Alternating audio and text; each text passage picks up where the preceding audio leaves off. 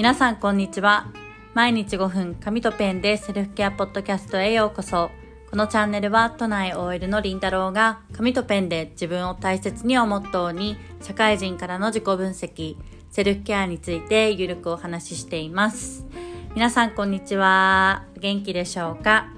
えー、今日のテーマはえー、私ってポジティブだから悩んでたんだというテーマでお話をしたいと思います。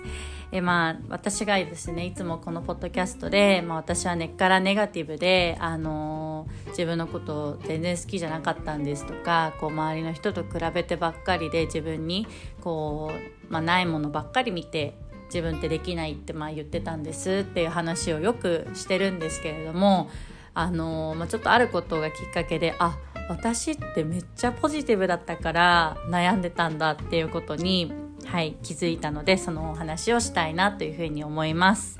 えー、まあ、何があったかっていうと大したことではないんですけれども、はい、あのすいませんこのポッドキャストを聞いてくださってる方は結構私よりも、えー、お兄さんお姉さんの方もいらっしゃるのでそんなことで悩むんじゃないとあの言ってくださるんじゃないかなと思うんですが、はい、あの私まだ20代なんですけれどもあの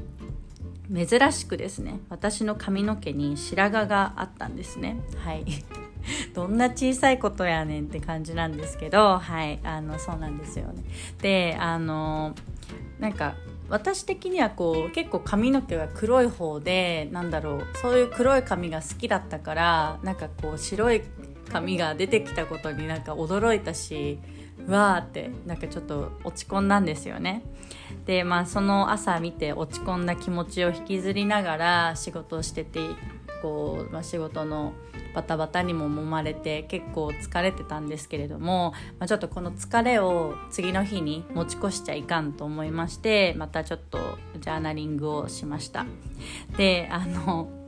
まあなんだろう自分が一日の中で気分下がったこと何かなって感じた時にあ今日の朝白髪を見つけたことだっていうふうに思って、まあ、なんで気分下がったんだろうって思った時になんかこう老いることへの、まあ、恐怖を、まあ、感じたんですよね。でこう自分の人生なんかまだやりたいことやれてないくってこうこれからまだ可能性がたくさんあるのに白髪一本がなんかこう私に老いを感じさせてすごいなんか落ち込みました。ました。はい。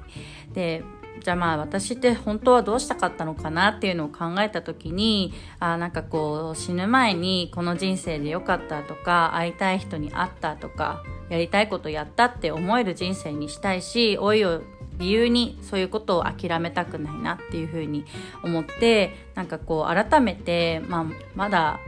全然ねこう若い方ではあるんですけれどもこう自分の体をこう運動とか食事とかこうメンタルケアをしてやっぱりいたわりたいなっていうことがまあ出てきたんですよね。で私の言葉からうん、私の口からこういう言葉が出るっていうことが私的にはすごく衝撃でというのも私自身自分のことめちゃくちゃ嫌いだった時にもう本当に何だろう長く生きなくていいなって思ってたんですよ。であのなんだろうまあ本当に自分のこと好きじゃなかったですしこう、まあ、周りの人間関係とかもこうやっぱりうまくいかないことがあったりとかこう自分の思い通りにいかないっていうことをこう、まあ、悩んでいてなんだろうそのこれから先何十年も、まあ、新たな人と関わっていくっていうことがすごく嫌だっ嫌だなって率直にまあ私は思ってたんですよねだから本当に長く生きなくていいって思ってたんですよでもそんな私からこんな死ぬ前にこの人生でよかったとか会いたい人に会ったとかやりたいことやれる人生にしたいっていうふうに思ってること自体が結構私的には衝撃でした。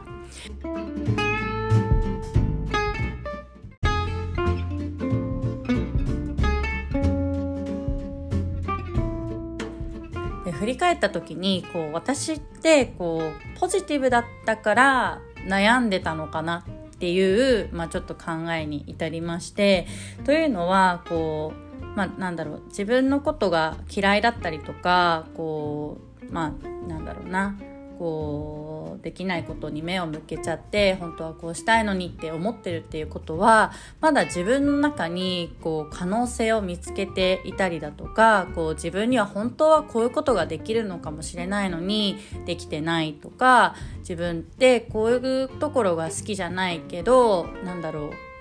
頑張りたいのになって思ってるからこそまあ、悩むんですよね。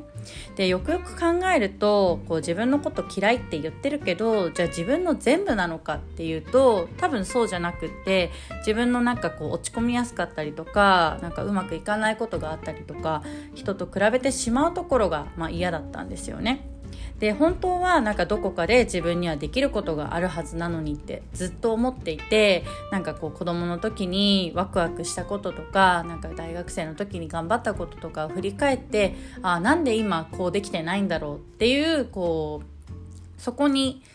不満を感じるとともに可能性を感じていたんだなっていうふうにはい思いました。